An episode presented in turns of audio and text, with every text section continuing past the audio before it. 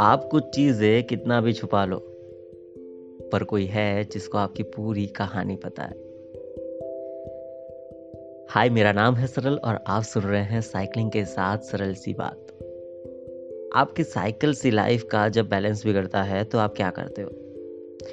एक positive mind के साथ कि एक दिन नई सुबह होगी और सब ठीक हो जाएगा, ये तो सोच है ही, पर उस प्रेजेंट सिचुएशन को कैसे हैंडल करते हो?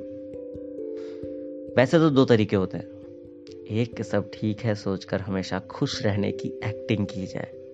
और दूसरा, सब ठीक नहीं है, का ढिंडोरा पीट कर लोगों की थोड़ी सी सिंपैथी गेन कर ली जाए। हम ठहरे बेहतरीन एक्टर इसलिए ज़्यादातर लोग इनमें से पहला रास्ता चुनते हैं। शायद ये शहर के शोर पर नाचती ज़िंदगी ने हमें अच्छा अभिनय करना भी सिखाई दिया है।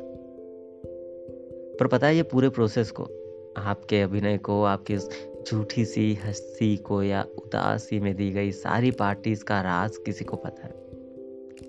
आपका वो खाली सड़कों पर सैर करते वक्त अपनी कहानी बयां करना, फुटपाथ पर अकेला बैठ गुजरते अपने खराब वक्त के बारे में सोचना, गाड़ी चलाते हुए सफ़र में खुद को ही अपने परेशानियाँ बताना, वो रात को खुले आसमां को देख अपनी परेशानियों में डूब जाना।